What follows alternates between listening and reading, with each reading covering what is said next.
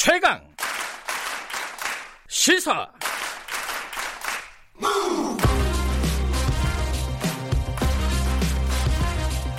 지금 여러분께서는 김경래 기자의 최강 시사를 듣고 계십니다. 네, 김경래 최강사 듣고 듣고 계십니다. 지금 어, 일본군 피해자, 일본군 위안부 피해자 이용수 할머니 기자회견 후에 폭풍이 여전합니다. 어, 오늘도 관련된 인터뷰가 나왔고요. 어, 이용수 할머니가 어, 편지를 통해서 언론사의 입장을 다시 밝힌 부분도 있고요. 여러 가지 지금 배경이 무엇인지 진짜 본 뜻은 무엇인지 궁금한 부분들이 있습니다. 어, 이용수 할머니와 가까운 사이이기도 하고요. 대한변호사협회 일제 피해자 인권특별위원장으로 계신 최봉태 변호사님 연결해 보겠습니다. 변호사님 안녕하세요.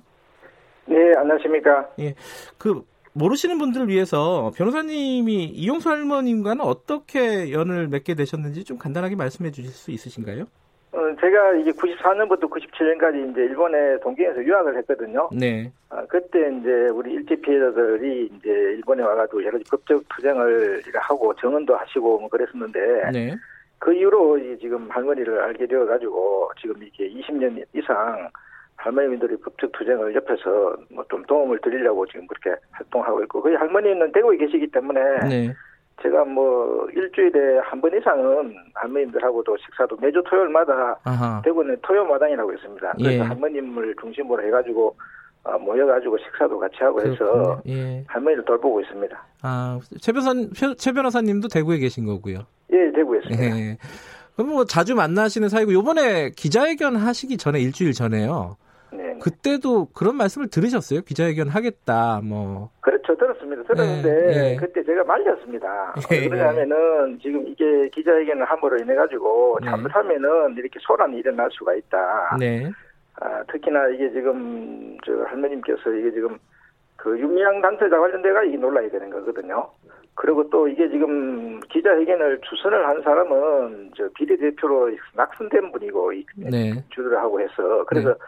그런 뭐 이렇게 기자회견을 한다는 이야기를 했어서 그래서 제가 할머니한테 이야기를 기자회견 한다 하더라도 본 취지가 제대로 전달이 안 되고 네. 자칫 잘못하면은 이게 정치적으로 이용당할 수가 있으니 좀 네. 조심하시는 게 좋겠다. 네. 특히나 이거 유명 당선자에 대해 가지고는 이게 지금 공인이 되었기 때문에 네. 이게 뭐를 마- 뭐 불평이라든지 부정적인 말씀을 하게 되면은 네. 본의가 왜곡이 되어 가지고 이용당할 수 있으니까 하지 네. 마시라 그리 말씀을 드렸거든요. 네. 그래서 이제 할머니께서 그때는 하지 않겠다고 이야기를 했어요. 음, 네. 왜 그러냐 하면은 그 유명 당선자에 대해 가지고 오히려 부정적인 하- 말씀을 하시면 안 된다고 제가 말씀을 드리니까 오히려 네. 할머니께서 아니 내가 언제 윤명이 돼 가지고 나쁘게 이야기를 한 적이 있느냐.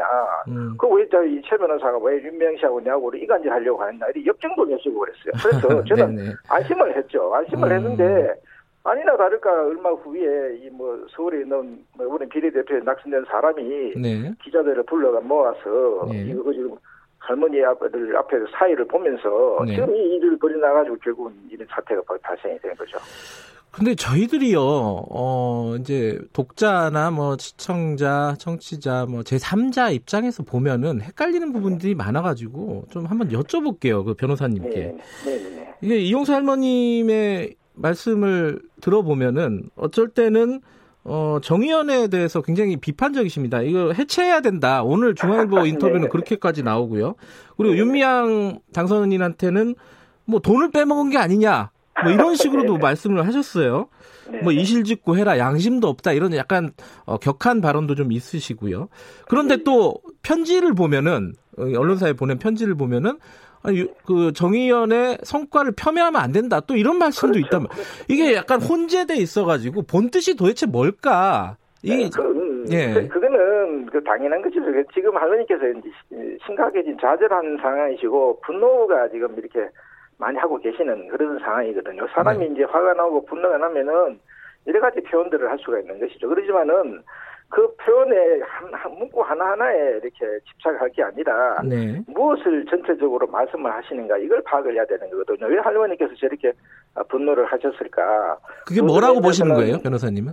예. 아, 저 할머니 지금 지금 이 좌, 좌절감이죠, 좌절감. 좌절감. 그 이, 이 피해자 문제가 해결되지 않는 그런 문제에서 발생하는 그 좌절감 때문에 그런 것이고요. 네. 할머님하고 지금 정대비라든지 윤명세는 30년간의 동지거든요. 네. 그래서 30년간의 동지이기 때문에 이 부분에 대해 가지고 이간질 하려고 하는 어떠한 그 시도는 굉장히 위험하고 악의적입니다. 그래서 그 할머니께서 이 정기업의 수요 시위라든지 윤명시에 대해 가지고 다소 섭섭한 말씀을 하셨다 하더라도 네. 그 취지는 좀 더 잘하라는 취지에서 말씀을 한 거지. 예. 그 만약에 그 부분에 대해 가지고 액면 그대로 문구 하나를 따가지고 뭐 정기업을 해체해야 된다든지 수요 시위는 없애야 된다든지 이런 식으로 이렇게 해석을 하는 것은 전혀 할머니의 의사하고 반대되는 해석을 하고 있는 거죠. 음.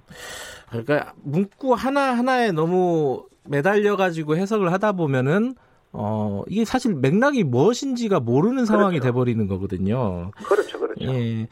하지만 어 지금 이제 할머니가 기자회견을 한 뒤에 어, 네. 정의연의 어떤 회계 문제라든가 이제 물론 어 사실에 근거한 얘기도 있고 사실에 근거하지 않고 어, 너무 나간 얘기도 있지만은 회계 문제라든가 뭔가 어 그 기부금 관리에 문제가 있는 거 아니라는 의혹 제기가 계속 있습니다. 이 부분은 변호사님 어떻게 보세요? 그, 그 정대협의 그 재정 상황에 대해 가지고 알 수 있는 위치도 아니지 않습니까? 음. 그 무슨 뭐 내부자에서 어떤 근거를 근거로 해가 문제가 있는지 제기한 것도 아니고 그날 네. 제가 현장에서 자 끝날 때쯤 돼 가지고 걱정이 돼서 한번 가봤는데 네. 그때 제가 어, 무슨 문제가 있느냐 하니까 그 네. 앞에 있었던 들었던 그 기자들 같은 경우는 이뭐 별 문제가 아닙니다. 이거 뭐 저 이런 걸 왜 기자회견 하셨는지 모르겠다 이렇게 이야기를 들어서 저는 안심을 했는데 네. 나중에 뭐 보도가 되는 걸 보니까 뭐 온갖 이야기가 다 나오고 하는데 지금 예. 재정 어, 정대협의 재정 문제와 관련돼 가지고 할머님이 말씀하신 취지는 네. 좀더 우리 피해자 문제를 해결하는데 좀 많이 그 노력을 해주면 좋겠다 그런 네. 이야기를 취재에서 말씀을 한 거지. 예. 그 정대협에서 무슨 회계 부정이 있는지 내가 할머니에서 어떻게 합니까? 네. 그리고 그런 할머니가 그런 말씀을 하셨으면은 기사를 쓰려 그러면은 정대협에서 어, 이 부분에 대해서 어떻게 생각하는지 그 근거는 뭔지 이걸 보고 기사를 써야 되지. 예. 할머니 말씀하신다고 해가지고 그걸 갖다가 다 그냥 사실인 걸 인정하는 쪽으로 해가 기사를 써버리면 또 할머니께서는 이렇게 보도가 나니까 아, 본인이 의심을 했던 것이 또 사실인가 아니냐 또 이렇게 오해를 하신다. 아하. 지금 이제 정대협이라고 하신 건 이제 정의연의 예, 예전 이름이죠. 예. 그렇죠. 근데 아까 그 말씀 하셨잖아요. 그 어, 기자회견을 주선한 사람이 그 가자 평화 인권당의 최용상 대표로 지금 알려져 있지 않습니까?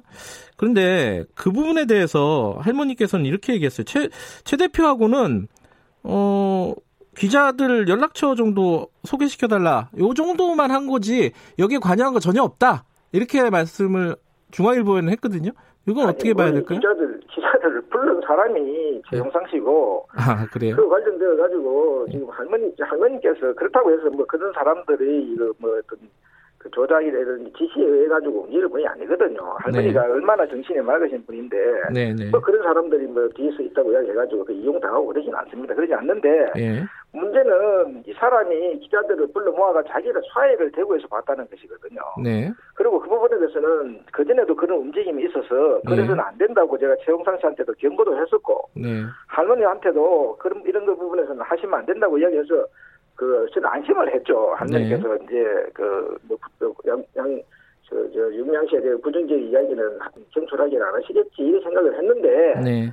그때 이제 가보니까, 뭐, 그, 그, 그 사람이 사회를 보면서, 뭐, 이렇게 이야기를 하면서, 이 흘러가는 분위기가, 네. 이게 의도된 유도 진물도 많이 그 기자들이 하고, 그래서, 아, 이거 참, 그 좀 걱정을 음. 안 하긴, 안 하긴 했, 했습니다. 그래서 네. 저도 지금, 할머니께서 잘 이렇게 서신해 오셨는데, 네. 여건에 대해 가지고 이래 했을까 한편으로는 좀 섭섭한 마음도 있지만 또 한편으로 생각하면은 우리가 할머니 얼마나 생각이 깊으시기 때문에 네. 제가 가름을 못하는 수도 있거든요. 그래서 할머니께서 1년 전부터 뭐 오늘 얼굴 신문에 보니까 1년 전부터 여러 가지 고민을 하셨다 하니까 할머니에서 깊은 생각을 하셨겠죠. 하셔가지고 저도 다 가르면 안 됩니다만은 적어도 지금 유명 당선자가 그 국회의원이 되어서는 안 된다든지 수요시를 안 해야 된다 하는 것은 할머니의 그 진위를 갖다가 100% 왜곡하는 건 확실합니다. 음, 음.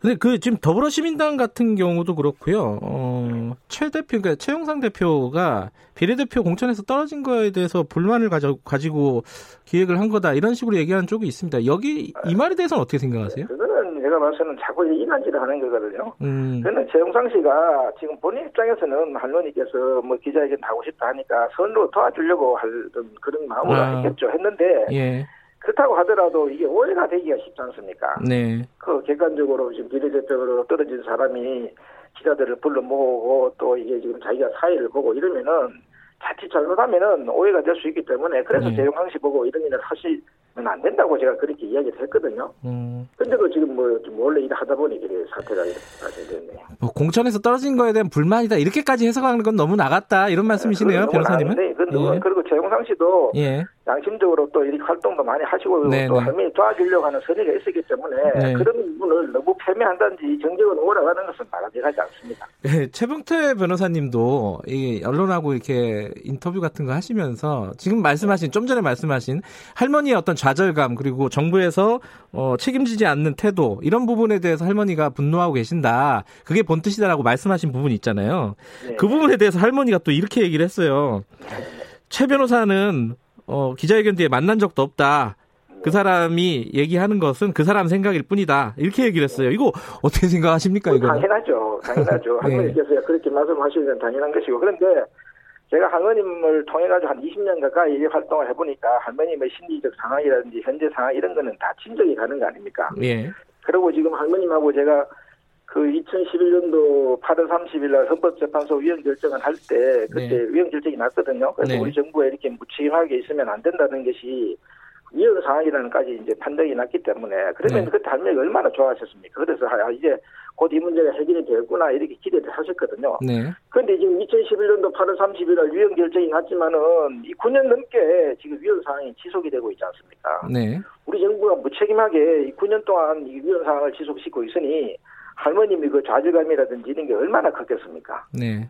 그래서 그런 상황에서 지금 뭐 오늘 뭐 일간지의 그 인터뷰를 보니까 1년 전부터 뭐 이렇게 여러 가지 고민을 하셨다 하니까 예. 아 드디어 이제는 법적으로 이게 이렇게 관심이 없으니까 내 네. 문제는 해결할 수 없는 게 아니겠느냐 네. 그런 좌절감이 1년 동안에 아마 그 지배하지 않았겠나 이렇게 초청을 합니다. 아, 지금 이번 사태가 발생이 되고 나서 여러 가지 어, 의견들이 엇갈리고 있습니다. 뭐 좀 과격하게 얘기하면은 지금 파라나 오하님이 그러는데 뭐 위안부 할머니들 이용하는 거 아니냐 이런 단체들이 네네.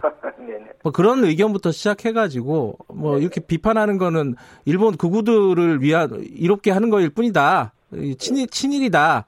어 뭐 이렇게 또 얘기하는 쪽도 있고 변호사님 은 어떻게 이 사태가 좀 마무리되고 해결이 돼야 될 거라고 보십니까? 그러니까 이제 달을 가리키면 달을 봐야지 이제 손가락을 보면 안 되거든요. 예, 그리고 또 할머님하고 정대배라든지 유명 씨의 그 30년에 걸친 그런 끈끈한 우정이라든지 그런 동지적 관계를 이간질 하려고 하는 어떠한 움직임은 그 일본 거구들 먹잇감밖에는 되지 않는 것이거든요. 네, 그리고 어느 누구보다도 지금 할머니께서 의지를 했던 사람이 윤미향 씨이기 때문에 네. 씨가 국회의원들에 대해서 저렇게 할머니가 반응하신 것 자체는 아 이렇게 할머니께서 씨를 너무나 저렇게 절대적으로 의지해 왔구나 이렇게 받아들여야 되지 네, 뭐 씨가 국회의원 되어가지고 노력하는 거에 대해 가지고 할머니께서 반대를 한다 이래 받아들이는 것은 정말로 그거는 할머니에 대한 징에 대한 왜곡이라 이렇게 생각합니다. 그래서 씨도 너무 이, 이, 이 할머니 발언에 대해서 섭섭해 생각하지 마시고 예, 예. 지금 예방 조사를 나왔다 이렇게 생각을 하셔야 되거든요. 음. 왜냐하면은 위성 정당의 비로 대표 되는 것이니까 할머니께서 걱정을 많이 하시죠. 또이 네. 음. 정치꾼들한테 들어가서 이 탐욕 바이러스에 감염이 되어서 초심을 음. 안 되니까 이 할머니가 그렇게 예정을 가지고 걱정을 하시던 과정이어서 네, 이런 이런 일이 일어났다 이렇게 이해해야 될 겁니다. 알겠습니다. 오늘 말씀 감사합니다. 네, 수고하십시오. 예, 최봉태 변호사였습니다. 김경래 최강사 1부는 여기까지고요. 2부에서는 최고의 정치 이번 주부터 다시 시작합니다. 더불어민주당 홍익표 의원, 미래통합당 윤영석 의원과 함께 잠시 후 8시에 돌아옵니다.